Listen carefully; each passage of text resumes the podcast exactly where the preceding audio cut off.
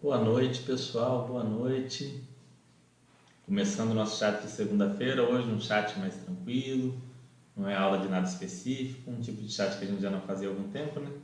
Que é com tema livre para a gente bater um papo, eu responder as dúvidas de vocês, a gente conversar aí sobre assuntos em geral de investimentos, finanças pessoais, fundos imobiliários. Então eu estou aqui para responder vocês, dependo de vocês participarem, trazerem dúvidas, trazerem conteúdos, ok? Vamos bater um papo, qualquer dúvida que surgir, não fica pensando, ah, será que essa dúvida é muito básica? Será que essa dúvida é, é algo que faz sentido? Não, não pensem nisso. Sentem a pergunta aqui, mandem a pergunta e eu vou tentar ajudar, vou tentar esclarecer. É, se eu não souber também vou dizer que não sei, para a gente ir desenvolvendo aqui um conteúdo legal, porque na semana que vem eu quero começar a fazer as análises de fundos imobiliários. A gente pode até ver algum fundo, se for do interesse de vocês hoje, mas na semana que vem eu quero começar mais com esse conteúdo. É, eu ando numa correria danada porque eu estou me mudando, eu vou me mudar agora de imóvel. É, e vocês sabem, alguns de vocês já devem ter mudado, sabem a trabalheira que é a dor de cabeça, o tanto de coisa que tem que olhar, tem que planejar. Já achei o imóvel, mas ainda assim tem um monte de coisinhas para ajustar para poder fazer essa mudança. Então, peço a vocês aí uma certa paciência. Vamos ver. Quem chegou aqui, Anselmo Oliveira. Boa noite, Anselmo. Como vai? Tudo bem? É, pessoal, para quem está aí pelo YouTube, não sabe, para participar, para interagir, para colocar perguntas, para bater papo, acessa o link aqui da Baster.com que está na descrição. Se cadastra lá e você pode participar do chat, fazer suas perguntas, é, além de ter acesso a todo o conteúdo, né, todas as ferramentas do, do site. Se não me engano, são dois livros que são dados só para a pessoa se cadastrar, mesmo que não assine o site. Assinando tem mais de 10 livros, conteúdos. Só de cursos meus tem dois, além de cursos de outros consultores.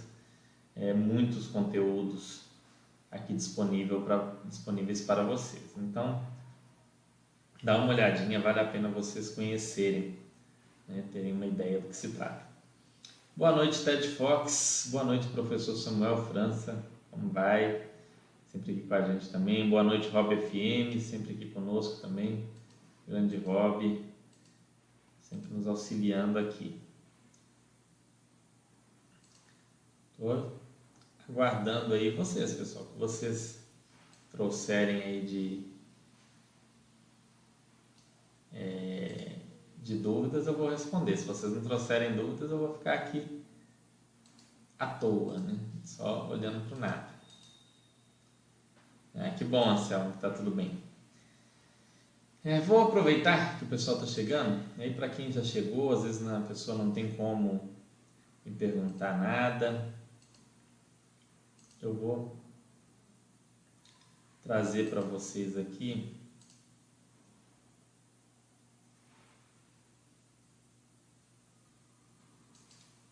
é, mostrar para vocês como é o site.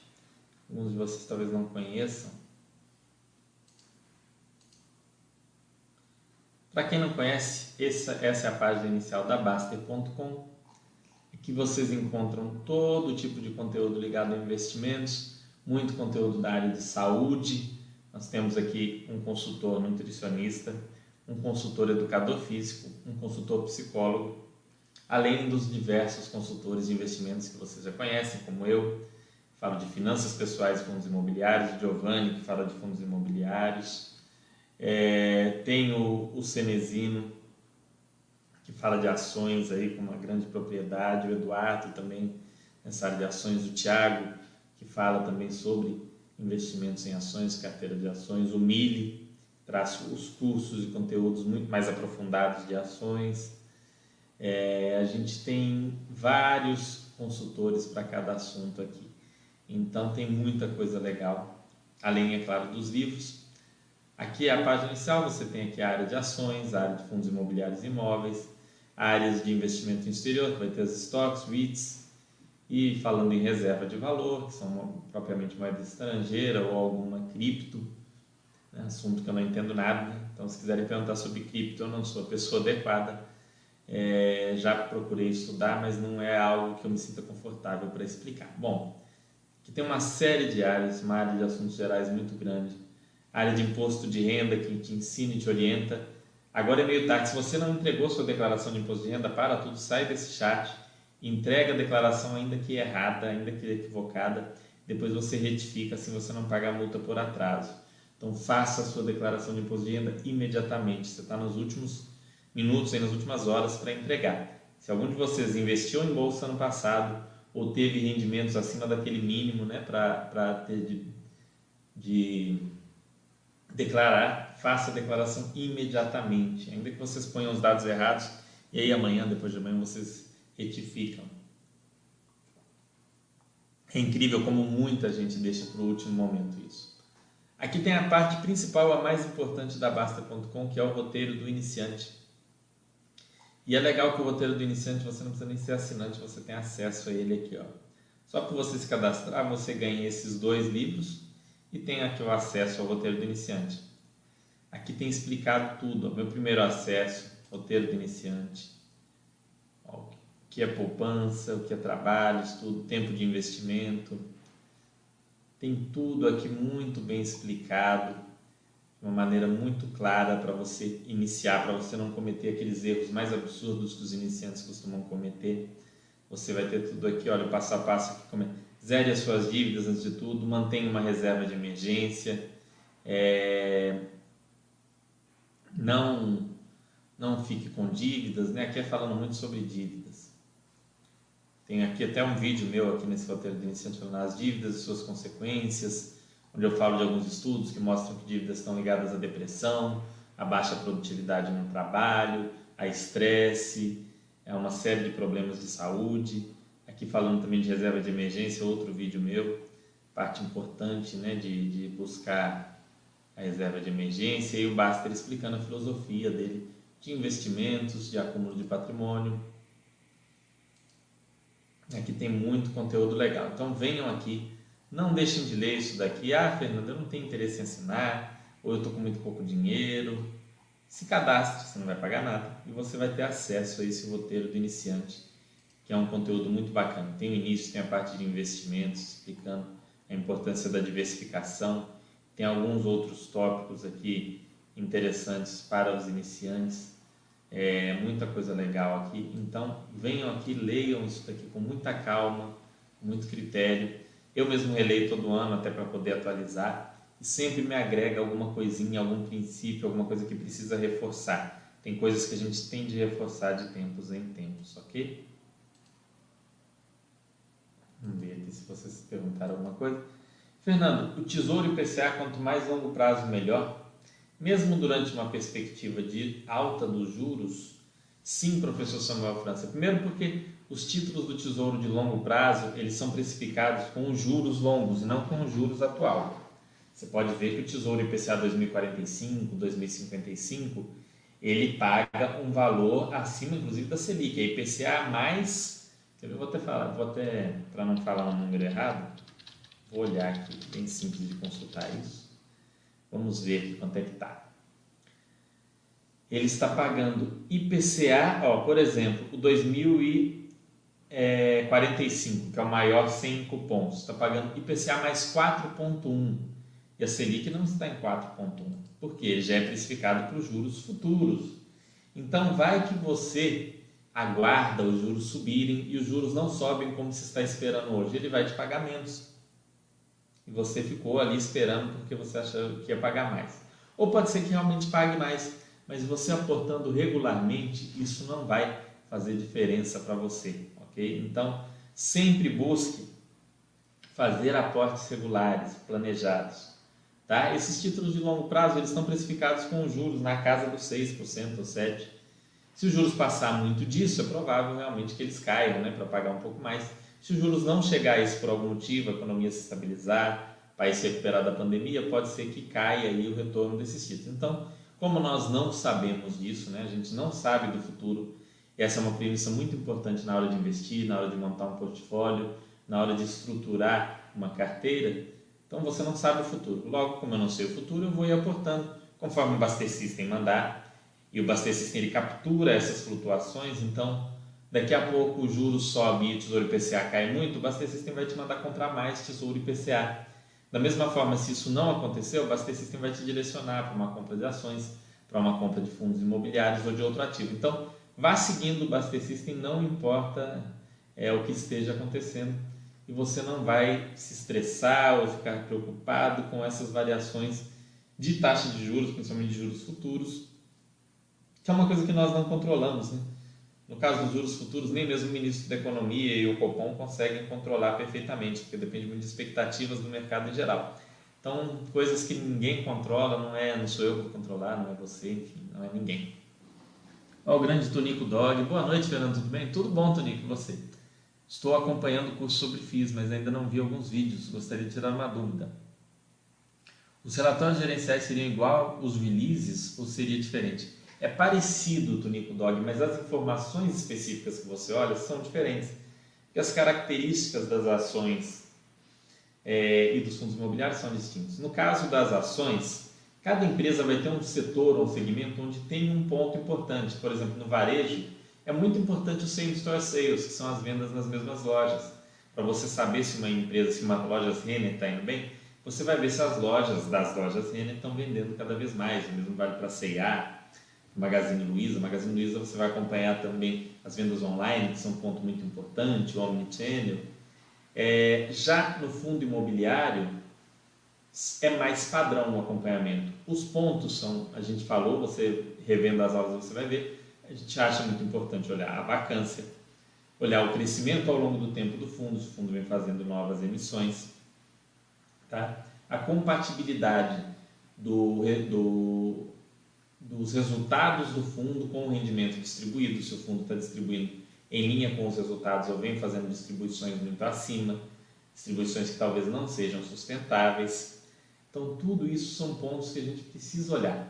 A gente precisa ter uma atenção mais específica. O legal disso nos fundos imobiliários é que depois que você se acostuma, principalmente, a não ser no caso dos fundos de prazo determinado, aí é um pouco mais complicado, mas nos fundos em geral, que é a maioria, que são fundos sem prazo determinado, é, fundos de tijolo, que objetivam renda, depois que você pegou para estudar relatórios de um, dois ou três, você fica preparado para ler praticamente o relatório da maioria. Isso é muito legal, tá? É, isso é muito interessante nos fundos de investimento imobiliário. Mas o release é o release. O relatório gerencial é o documento hoje, eu diria, o documento mais importante para você fazer o acompanhamento de um fundo de investimento imobiliário, para você entender aquele fundo é, de maneira mais detalhada e fazer escolhas mais acertadas. Ok? Vamos ver o Anselmo falando outra dúvida aqui. Uma dúvida que tem é sobre quando a pessoa estiver usufruindo do rendimento dos FIIs. Ainda assim, terá que continuar aportando para não ter desvalorização do patrimônio? Comecei agora em 2021. Bem-vindo, Anselmo, aos fundos de investimento imobiliário. E sim, você, o ideal, não só nos fundos de investimento imobiliário, tá? Todos os tipos de investimento da sua vida: renda fixa, ações e, é claro, os FIIs. O ideal é que você sempre reinvista uma parte daquilo que você recebe na forma de rendimentos, na forma de dividendos, na forma de juros, sempre reinvestindo uma parte para que a inflação não devore aqueles retornos. Isso é especialmente verdade é, no Brasil. O Brasil é um país muito inflacionário, né? então a gente tem que ter esse cuidado. Existem estudos, tá? No caso dos fundos de investimento imobiliário, por exemplo, existe um estudo que diz que se, nos fundos de tijolo, que se você reinvestir um terço daquilo que você receber na forma de rendimento, você tende a se proteger da inflação. Provável que você se proteja. Lembrando que FIIs são um investimento relativamente recente, então não dá para cravar isso como verdade absoluta. É, além desse estudo, é um estudo do, é, se não me engano, do Danilo Medeiros, mas não, não vou traçar aqui certamente, mas eu creio que seja assim. Tem um também do André Bassi, que vocês já conhecem daqui, sobre os fundos de papel, mostrando que para os fundos de papel, nos últimos nove anos, é, conseguirem repor a inflação, você precisa reinvestir dois terços do rendimento. Então, basicamente, seria fundo de tijolo um terço, fundo de papel dois terços, vamos simplificar, é, por esses estudos. Mas sim, você tem que sempre reinvestir uma parte do que você do que você ganha do, do, dos seus rendimentos. Usufruir, no início, não. Você vai ter que construir um bom patrimônio para usufruir. Investir é para sempre. De hoje até o último dia da sua vida, investir. Investir é eterno. Usufruir, você tem que esperar para começar lá na frente, senão você nunca vai conseguir é, realmente ter uma, uma vida financeira realmente tranquila. Se você começar a investir, ah, comecei a investir em fundos imobiliários esse mês, aí no mês que vem você já pega aquele rendimento e gasta, você não constrói nada. É... Tunico falando que começou os investimentos em ações, mas ainda não sentiu seguro para começar nos FIIs. Obrigado, Tunico. Leia os relatórios gerenciais, Tunico. Não precisa começar a investir já. Leia os relatórios gerenciais, pega ou pega o Baster Rating ou pega a lista do IFIX. Pega os dois, três primeiros e lê os relatórios. Lê. Em, em, um dia você consegue ler 15, 20 relatórios de um fundo. E vai anotando os pontos principais, lá, como é que a vacância desse fundo evoluiu, é, como que o patrimônio desse fundo evoluiu, ele fez mais emissões, como é que era o portfólio dele há, há três anos atrás e como é que é hoje, como é que era há cinco anos atrás e como é que é hoje.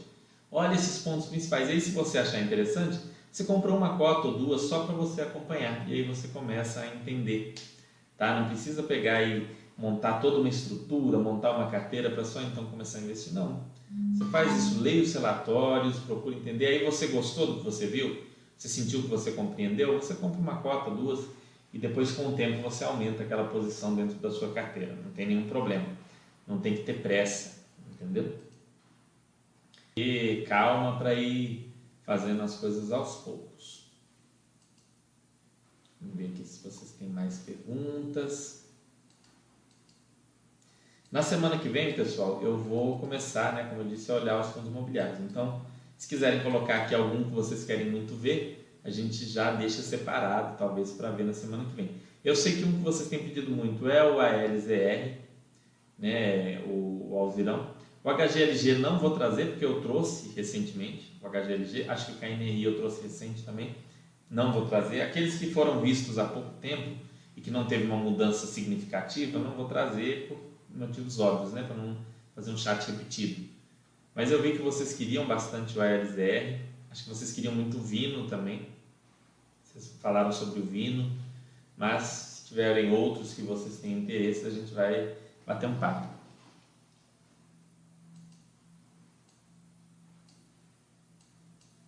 É, Tonico Dog falando com relação em fixa, Fernando, vi que você comentando no último chat que prefere os fundos que estão no índice. Pela liquidez, Tonico Dog, isso é um, um indício de boa liquidez. Por isso eu costumo ir mais nos fundos. Muito raro, eu, porque fundo, para estar tá fora do índice, normalmente tem que ser um fundo pequeno e barra ou com baixa liquidez. Eu, na minha carteira, eu não gosto de colocar nem fundo pequeno, nem fundo com baixa liquidez que acaba me levando naturalmente, me arrastando para os fundos do IFIX. São fundos maiores, com boa liquidez, ou seja, facilidade para você comprar, para você vender ativos, para você sair ou entrar quando precisar. Principais FIIs estão no índice? Isso, Tunico Dog, exatamente. Os principais estão no índice.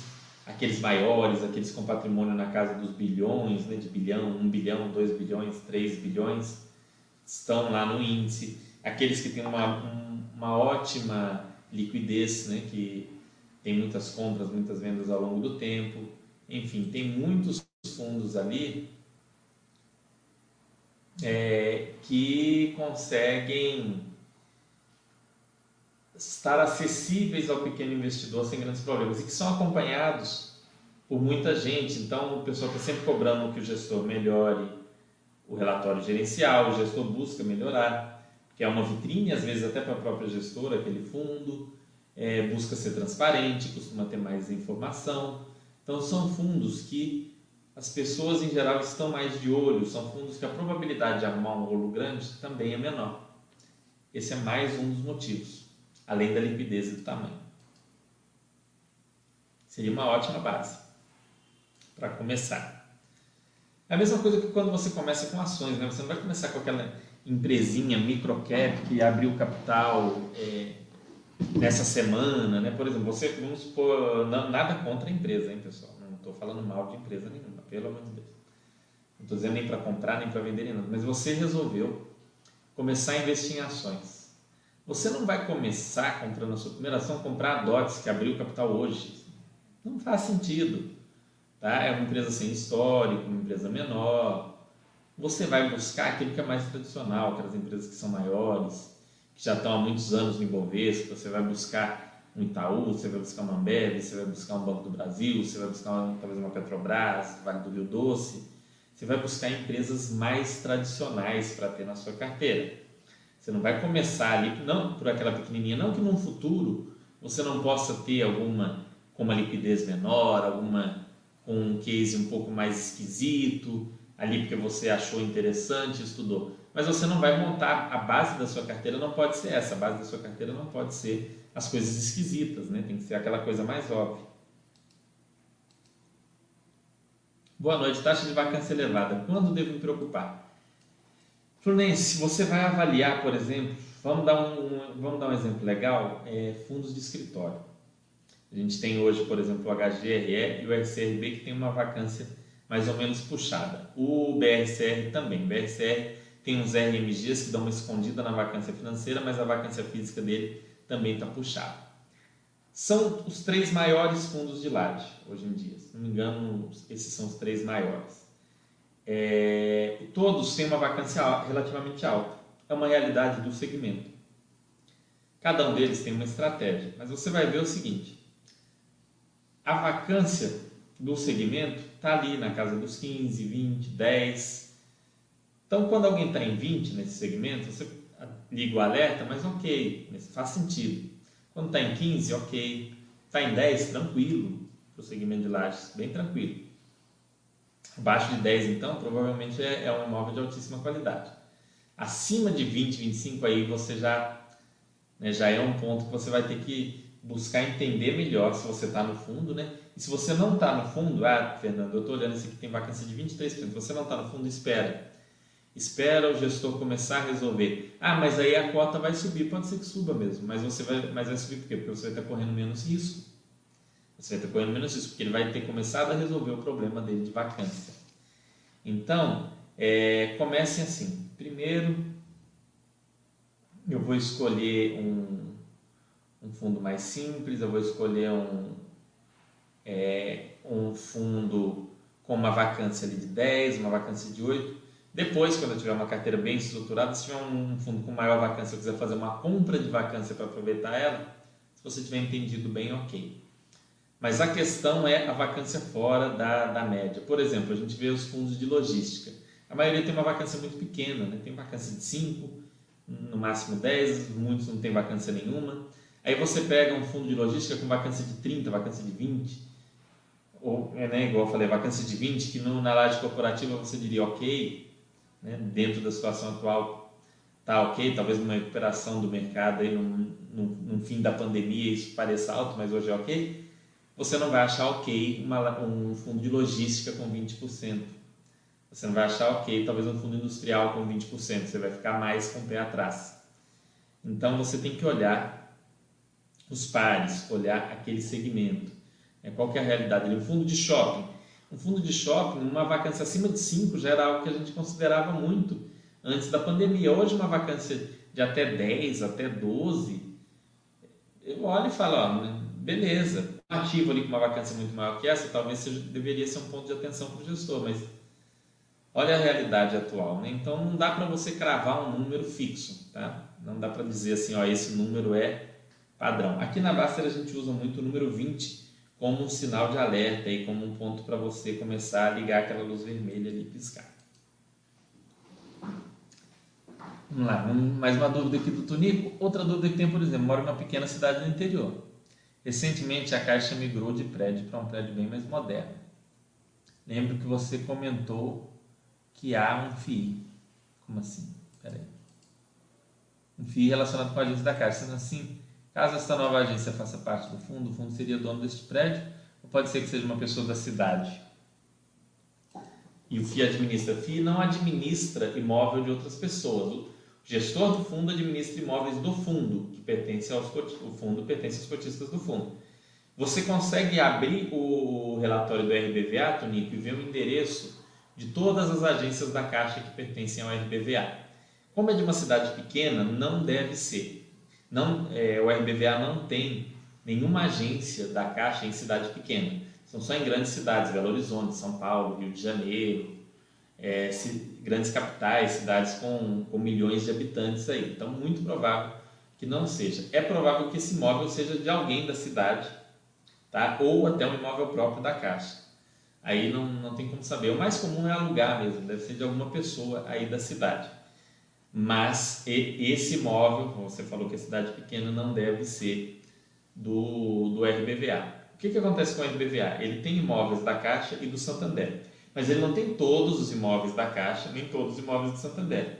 Isso faria dele um fundo absurdamente gigante né, se ele tivesse todos. Então, algumas agências da Caixa espalhadas pelo Brasil são imóveis do RBVA e algumas agências do Santander são do RBVA. Hoje ele vem numa estratégia de tentar vender parte dessas agências para diversificar mais a receita.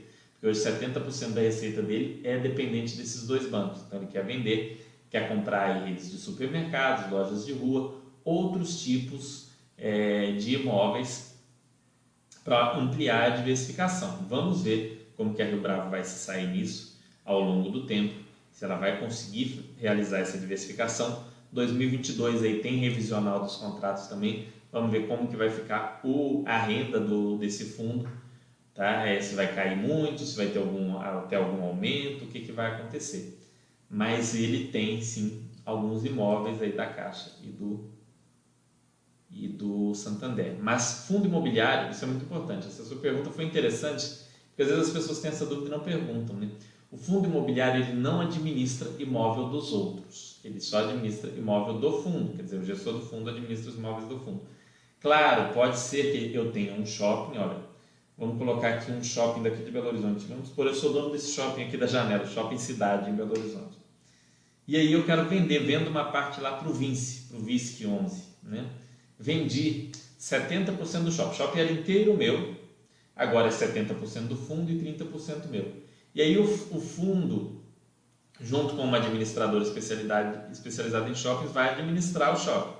Eu vou ser só um sócio passivo lá do imóvel. Isso pode acontecer? Pode é comum em shoppings, não é muito comum em outros tipos de imóvel. Acontece, por exemplo, quando o fundo tem uma laje corporativa em um condomínio que são muitos andares. O fundo tem um ou dois andares, mas são 20. Os outros 18 são de outras pessoas. Quem administra o imóvel é o condomínio. Né? Isso é normal em todo imóvel de escritórios ou imóvel residencial mesmo. Quem administra esse imóvel é um dono do imóvel? Não, é o condomínio. O condomínio pode terceirizar essa administração contratando alguém ou pode usar o síndico para isso. Vamos ver aqui. É, na minha escolha dos FIIs, eliminei os que cobravam taxa de performance. É errado ou estou muito criterioso? Anselmo, eu não faço esse tipo de eliminação. Tá? Porque a taxa de performance ela é um incentivo muito interessante para o gestor. Faz com que ele busque mais trazer retorno ao cotista, por quê? Quando não tem taxa de performance, tem só a taxa de administração. Antigamente era assim, era uma taxa de administração sobre o patrimônio. Isso trazia só um incentivo perverso do gestor ir comprando imóveis, ainda que ruins, só para aumentar o patrimônio do fundo, para ficar um fundo grandão e ele receber uma taxa de administração grandona. Aí hoje em dia a CVM recomenda mais que essa taxa seja é, cobrada sobre o valor de mercado do fundo Assim, se o fundo estiver muito ruim, ele acaba sendo punido no mercado e a administração do gestor cai. Mas a taxa de performance alinha ainda mais, porque o gestor ele vai buscar aquele retorno a mais, aquele, aquele, como é eu posso dizer, aquele alfa ali, né? Porque buscando isso daí, conseguindo isso daí, ele vai ser beneficiado diretamente também, não só indiretamente com a preferência pelo fundo e tudo mais, mas diretamente quando ele bate aquele benchmark, quando ele encontra aquele alvo. O critério na hora de taxa de performance é ver muito qual que é o benchmark, qual é o critério para se pagar essa taxa de performance, porque não pode ser uma coisa absurda, do tipo, olha, o fundo vai pagar 20% do que exceder o CDI ou a Selic. Aí é muito ruim, pô. O mínimo que se espera do gestor é que ele alcance o CDI ou a Selic, concorda? Você não está investindo em renda variável para ter um retorno abaixo da Selic. Então, se você paga 20% do QCD CDI ou do QCD Selic, é uma taxa muito complicada, uma taxa muito pesada. Esse tipo de taxa eu não acho legal. Eu acho que os gestores que cobram esse tipo de taxa têm que buscar mudar e tem muitos mudando. Mas vai ter uma taxa, por exemplo, em FOF, que é sobre o que exceder o IFIX. Então, o FOF ele tem por objetivo ali acompanhar ou bater o IFIX. Faz sentido que se ele bater o IFIX, ele tem algum, algum benefício nisso. Fundos de renda, coloca lá o que bater o IMAB mais 2, IMAB mais 3. IMAB é a média do Tesouro IPCA mais juros, que é utilizado muito para precificar os fundos imobiliários. Então ele coloca lá IMAB mais 3, IMAB mais 6. Ou então usa o índice de inflação, é muito comum isso nos fundos de CRI de inflação. GPM mais 6, IPCA mais 12, mais 8, mais 5. Então faz sentido sim que o gestor seja é, beneficiado quando ele bate uma, um, um, um, um nível, quando ele alcança uma performance acima do normal. Tá? Então, muito é você ver. O que, é que eles esperam? CDI é algo acima do normal? Não. Então, você pagar para o cara bater CDI, corta esse, esse fundo, por exemplo, eu cortaria das minhas possibilidades. Agora, o outro fala, olha, se o cara bater IFIX mais 2, poxa, IFIX mais 2 é uma boa diferença do IFIX. Então, é o fundo ele vai ter que ter uma performance acima da média de mercado para ele poder cobrar isso. Isso vai estimular muito o gestor. Então, a gente não pode esperar, pessoal, que ninguém trabalhe para a gente de graça. Isso é muito importante. Não vá nessa lógica de corretora mais barata, fundo imobiliário que cobra menos, é, tudo, tudo do mais barato, do mais... você vai abrir mão de qualidade. O mais barato dificilmente vai ser o melhor. Dificilmente no fundo mais barato vai ter a equipe mais qualificada, a equipe mais disposta a trabalhar. Porque trabalhar no fundo imobiliário custa caro. Imagina você que tem está lá na Faria Lima que está gerindo um fundo imobiliário e aparece um imóvel espetacular aqui em Belo Horizonte para comprar, você tem que mandar uma equipe, você tem que pagar o um avião para esse pessoal, você tem que pagar uma estadia, né? você tem que colocar esse pessoal para fazer uma série de análises, ocupar o tempo deles. Isso tudo tem custo tem que cobrar, se não, se não cobrar não tem jeito. O exemplo que a NRI comprou aqui a Torre Boulevard, que é um imóvel interessantíssimo, teve que fazer uma série de análises antes. Então precisa que as pessoas vão lá, vejam, olhem, ou contratem alguém local para fazer essa análise. Tudo isso demanda custo, o fundo imobiliário tem custo. Tá? É, o que você vai ter que olhar é o seguinte: apesar desse custo, porque esse custo existe, esse custo é necessário, o fundo traz um bom retorno, o fundo tem um bom desempenho, o fundo se mantém bem, né, frente aos pares do mercado, aí você vai ver, sim, então ok. Então eu não vou ter, não tenho do que reclamar. Agora você olhar, não, esse fundo cobra caríssimo e não entrega. Então não, esse fundo não é interessante. CRMIT1TO falando qual é o melhor lugar para colocar reserva de emergência. Mais simples, CRM. A poupança, você pode pôr na própria caderneta de poupança, a grande vilã aí, né, do, que os educadores financeiros em geral gostam de descer a lenha dela. Você pode colocar nela ou em outra aplicação do seu banco que permita resgate automático é, na conta, mas nunca em aplicações pré-fixadas ou mistas, porque tenha o efeito de marcação ao mercado. Então tem que ser algo que se você precisar sacar uma parte num sábado, num domingo, é, num horário de banco fechado, você consiga, tá? Qual que é o investimento mais simples que você saca no sábado, no domingo, na segunda de manhã, na sexta noite? A caderneta de poupança. É o mais simples e o mais óbvio.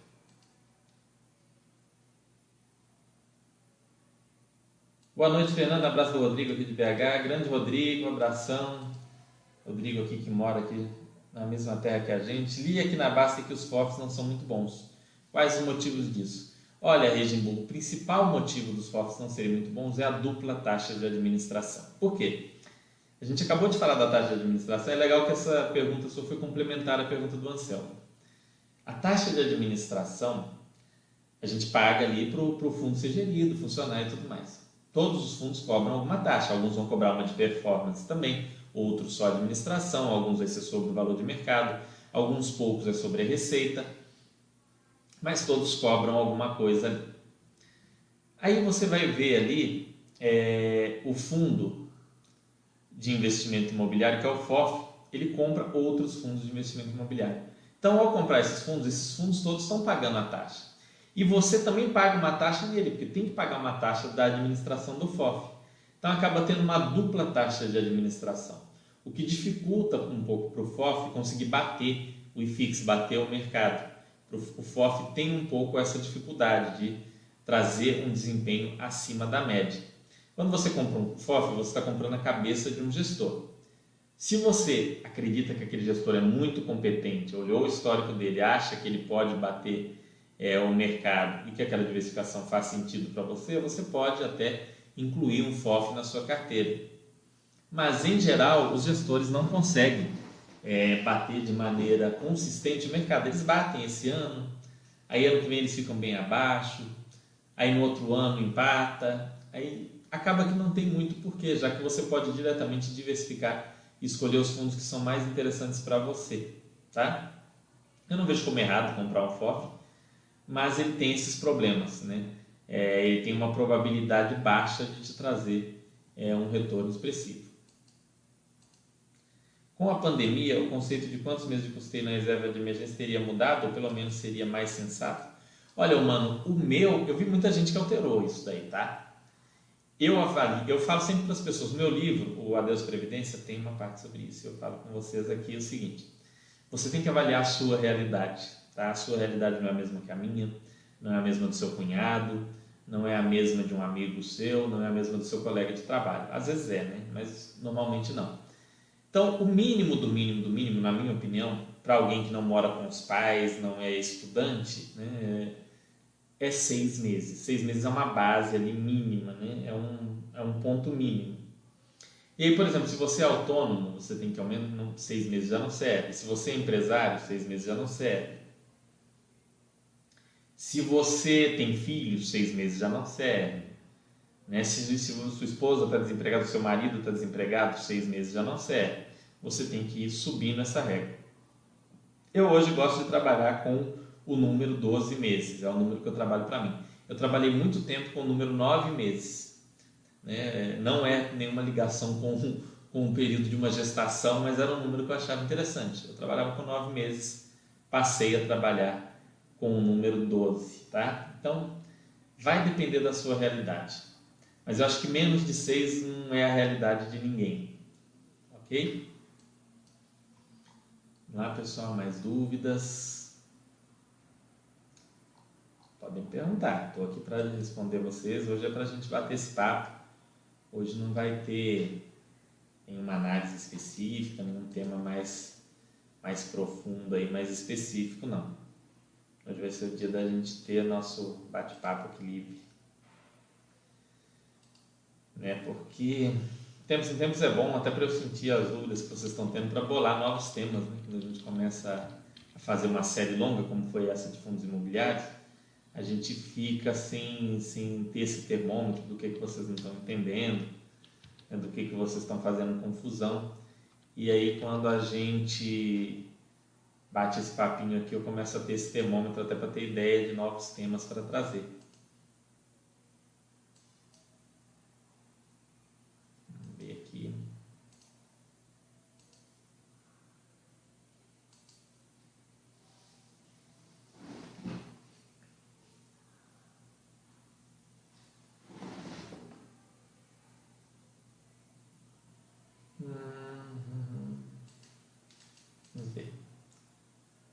Também, o Mano falando.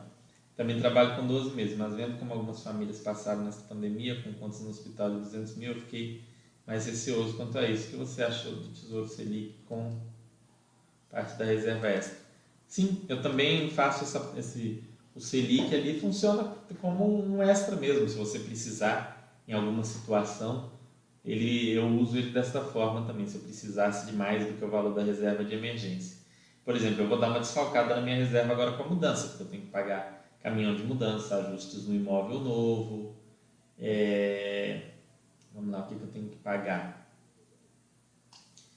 Enfim, tenho que pagar os ajustes desse imóvel que eu vou entregar, do imóvel aqui. Então, são todos gastos que eu tenho, que são meio que inevitáveis, né? Eu vou, eu vou ter que fazer esses gastos, já que eu vou de fato me mudar, e eu vou tirar da reserva é, em seguida já vou é, ficar voltado para essa reposição. Ok? E a renda fixa, Fernando, acho que os brasileiros vão optar pela renda variável cada vez mais ou é só um momento? Freiburg, eu acho que vão optar cada vez mais porque o brasileiro está conhecendo a renda variável agora, né? está se aproximando dela agora. Então eu acho sim que a renda variável vai se tornar cada vez um, um ponto, uma realidade na vida do brasileiro, mas a renda fixa não vai sair de cena, óbvio. Né? É importante, é, o nosso papel aqui também é esse, ensinar para as pessoas, olha, você tem que montar uma carteira. Não é a hora da renda fixa ou a hora da renda variável, sempre é a hora da carteira, a hora do portfólio, de ter renda fixa, de ter ações, de ter fundos imobiliários, de ter talvez um investimento no exterior para ficar mais tranquilo. Não vá naquela de, ah, vou é, focar só nisso, comprar só isso, investir só nisso e dane-se. Não vai nessa. Tá? Então eu acho que sim que o brasileiro está aprendendo que a renda variável não é esse bicho de sete cabeças todo. A gente, nosso trabalho aqui, em grande parte, é mostrar isso, que a renda variável é sim acessível a pessoas mais simples, a pessoas que não ganham fortunas, né, a pessoas que não são grandes herdeiros. Então a gente está aqui para ilustrar isso aí e mostrar. Estava falando, eu servidor público uso seis meses. Pode ficar boa parte do tempo sem uso. Somente agora que passei a usar, pois estou em construção, mas me sinto confortável com seis meses. Perfeito, Anselmo. Se você se sente confortável, é, eu te advirto o seguinte: se você tem filhos pequenos, vai, aumenta um pouquinho por causa de momentos, é, estudo de filho, questões de saúde de filho aparece mais, um medicamento, um tratamento, é, cursos, enfim. Com filhos você tem mais possibilidades de acontecer coisas se você está confortável e está aí dentro daquilo que você normalmente precisa. Além das situações de servidor ter atraso de pagamento e tudo mais, né? Aqui em Minas a gente viu isso acontecer, no Rio Grande do Sul, no Rio de Janeiro. Então tem que ter essa atenção. Legal, realmente melhor se diversificar os FIIs por conta própria. Outra dúvida, vale entrar na subscrição de um FII que eu possua, caso basta System recomende compra, ou essa sardiagem de preço? De jeito nenhum, Regina. Não é sardiagem, não System está falando para você comprar ali um dos dois ou três próximos fundos imobiliários é, vamos supor, o HGLG, né, que é um que vai fazer uma emissão em breve, provavelmente. E aí o fundo está fazendo emissão. Aí você tem a opção de comprar a cota no, no, no secundário ou comprar na emissão. Nem, se não a emissão tiver o mesmo preço do secundário, você pode comprar direto no secundário. Mas se não tiver, que é o mais provável, você pode ir lá na emissão, comprar a cota do fundo é, e ficar mais tranquilo, né? Você comprou ali, pagou um pouco menos. Não tem nenhum problema nisso, não é sardinhagem de preço, não. Não tem nada de errado em, em, em participar de subscrição. O errado é você só ficar participando de subscrição e deixar que alguns fundos imobiliários passem a fazer um, a ser uma parte muito grande da sua carteira, fundos que fazem muita emissão. Aí sim você começa a se complicar. Pro dia a dia, seis meses ok, mas o negócio é quando é emergência, com E maiúsculo, realmente vem. Aquele de 12 meses é melhor. Mas é a opinião de um amigo exato, mano. É, é, uma, é uma medida. Eu já usei seis, fiquei muito tempo com nove, hoje uso 12, e esses 12, por eu estar usando 12, eu vou poder fazer essa mudança bem tranquilo. Adiantei bastante aluguel para ter um desconto bom no aluguel. Tá? É um imóvel que, é, que era alugado por um, em média por um determinado preço, eu vou pagar 20% menos do que os outros imóveis alugados no mesmo prédio. Então, é, tem, tem benefícios ter uma reserva gorda, né, às vezes. Como esse caso, olha só, o que, que eu vou conseguir um retorno de 20%? Né? Não é algo tão simples. Então, a reserva acabou trazendo um, um retorno bem interessante. Qual o melhor caminho para iniciar uma carteira no exterior? Fepadilha. Assistir os chats do Roia. Chats do nosso amigo Nelson Roia todos os, todas as terças-feiras às 19 horas aqui na Baster.com. Ele orienta, ele tem, tem o livro dele aqui na Baster, né? Você pode pegar e ler. Acho que é o primeiro passo. Tem o, o FAQ de investimentos no exterior e tem os chats dele, tem vários vídeos dele aqui gravados, né, chats explicando como começar a investir no exterior do início, do zero, é, como comprar sua primeira ação no exterior, como analisar, tem análise de vários ativos no exterior, quais cuidados tomar, o que não, o que não fazer, né? É muito completo o material. Então aqui você está no lugar certo para iniciar a carteira. É os conteúdos aqui criados pelo Nelson Oia, que são conteúdos de altíssima qualidade. É... Fernando, você negociou com o imobiliário e conseguiu diminuir seu aluguel adiantando passado mesmo CNPF? Sim, Rob. Consegui. Eu sempre busco negociar tudo na minha vida, sendo bem honesto com vocês. Eu nunca, com exceção de, de tem lugares que não dá para você negociar. Não posso chegar nas lojas americanas e falar que eu quero pagar menos nas balas firme. Eles vão me expulsar de lá, né? É, mas tudo que eu posso negociar, eu negocio. Um carro, é, moradia, principalmente essas coisas caras, né? Moradia é uma coisa cara, seguro, converso, tenho um amigo que é corretor, pesquiso bastante, avalio. Tudo que eu preciso fazer, eu tento negociar e conseguir uma condição melhor. Nem sempre é o melhor caminho, às vezes, é, se for uma coisa de valor muito pequeno, às vezes é melhor você largar para lá. Nesse caso, era um valor que para mim era significativo, aí eu negociei. Busquem negociar. Né? Tudo na vida de vocês que vocês puderem negociar, que vocês puderem conseguir uma condição melhor, é interessante. Tá? Que às vezes aquilo pode fazer diferença para a gente. Tem uma filha de um ano, mas em 2016, quando não conhecia a vacina, sequer sabia que era até plano de saúde, não tinha. Hoje gente pensava, mas vou aumentar para nove meses. Pois é, Anselmo, você vai aumentando aos poucos. A sua filha tem um ano. É, hoje ela não vai fazer um curso, não vai né, fazer nada diferente. Mas aí ela está com cinco anos, você vai querer colocar ela numa natação, num judô, depois você vai querer talvez pagar um curso diferente para ela. E aí tem isso que eu falei, olha só, você vai pagar o curso a mensalidade, custa X, mas se você chega lá e paga o curso de uma vez, você tem um bom desconto, reserva de emergência pode te ajudar. É, sua filha vai resolve fazer faculdade no exterior. Um caso que eu já contei para vocês aqui muitas vezes, e é bom lembrar principalmente para quem tem filho, é de um amigo meu que ele estudou economia aqui no Brasil. E aí ele foi olhar, depois, depois que ele já estava nos últimos períodos, porque teve algum, algum evento, alguma coisa na faculdade de Coimbra, lá no, em Portugal, e ele foi ver quanto custava fazer o curso lá. O curso lá, em, mesmo lá sendo em euros e aqui sendo em reais, o curso lá era mais barato do que aqui. Só que lá você não pagava mensalidade, mês a mês, parcela a parcela. Você tinha que pagar de uma vez. Então, se você tem um filho, olha a possibilidade de levar ele para estudar no exterior, ter um conhecimento maior, só que você tem que ter o dinheiro para pagar de uma vez. Aqui no Brasil você paga mensalidades, é diferente. Aí ele viu lá e falou: Nossa, olha, do que eu paguei aqui lá ia sair 70% do preço, 60% do preço, e, e, ter a super experiência né, de viver um tempo no exterior. Então é, é, é sempre legal você ter um dinheiro também para essas coisas diferentes, né? não, não só Emergência não é só você ficar doente, cair na rua, é, cair o telhado da sua casa, seu carro explodir, quebrar. Não, não tem outros tipos de situações aí que ter uma reserva pode ser interessante. Para fins de papel, qual a porcentagem recomendável para investir acima do valor patrimonial? Acima do valor patrimonial? Como assim? Não entendi. Não entendi, Carlos. Recomendável para investir acima. Você fala o PVP, qual PVP é aceitável num fundo de, de papel? O ideal é ele esteja o mais próximo possível do 1, né? Ele esteja ali negociando quase ao par. Um pouco acima vai estar algumas vezes, um pouco abaixo, mas o ideal é que ele não fuja muito do, do, do par ali.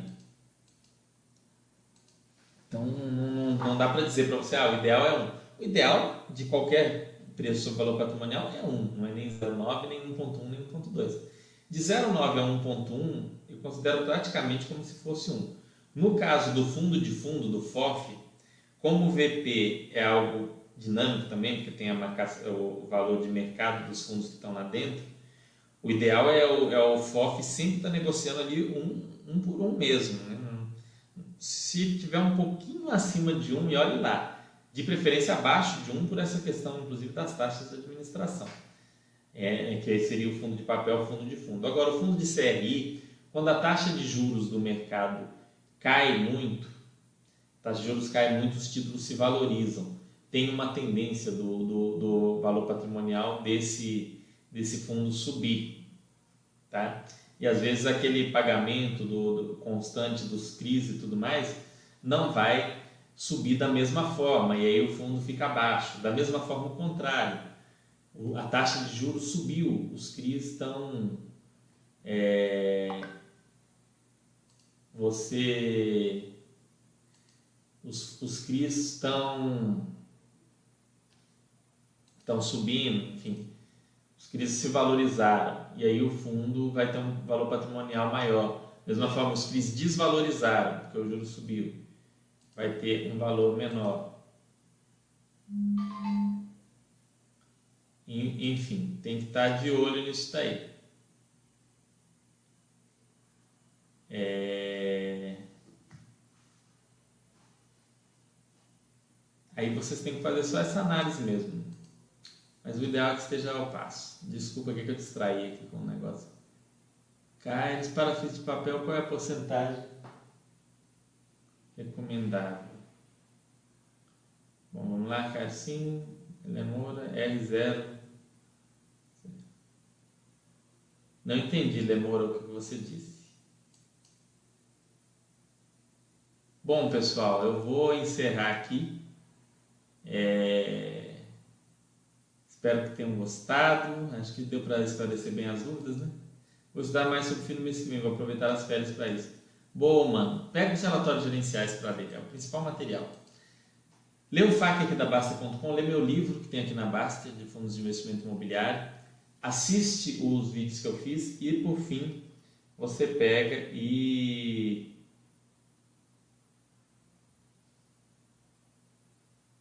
é, você pega e analisa isso daí entendeu? Você vai seguir aquilo que eu falei nos vídeos, você vai seguir. E outra, outro ponto, já que você vai começar a assistir, mano, não perde é o próximo chat que eu vou pegar um fundo imobiliário para analisar.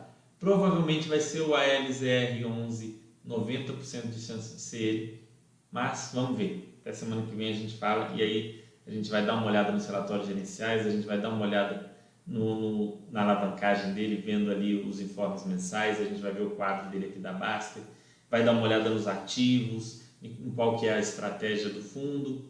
Vai ser um chat bem legal, ok? Um grande abraço e uma ótima, uma ótima semana para vocês.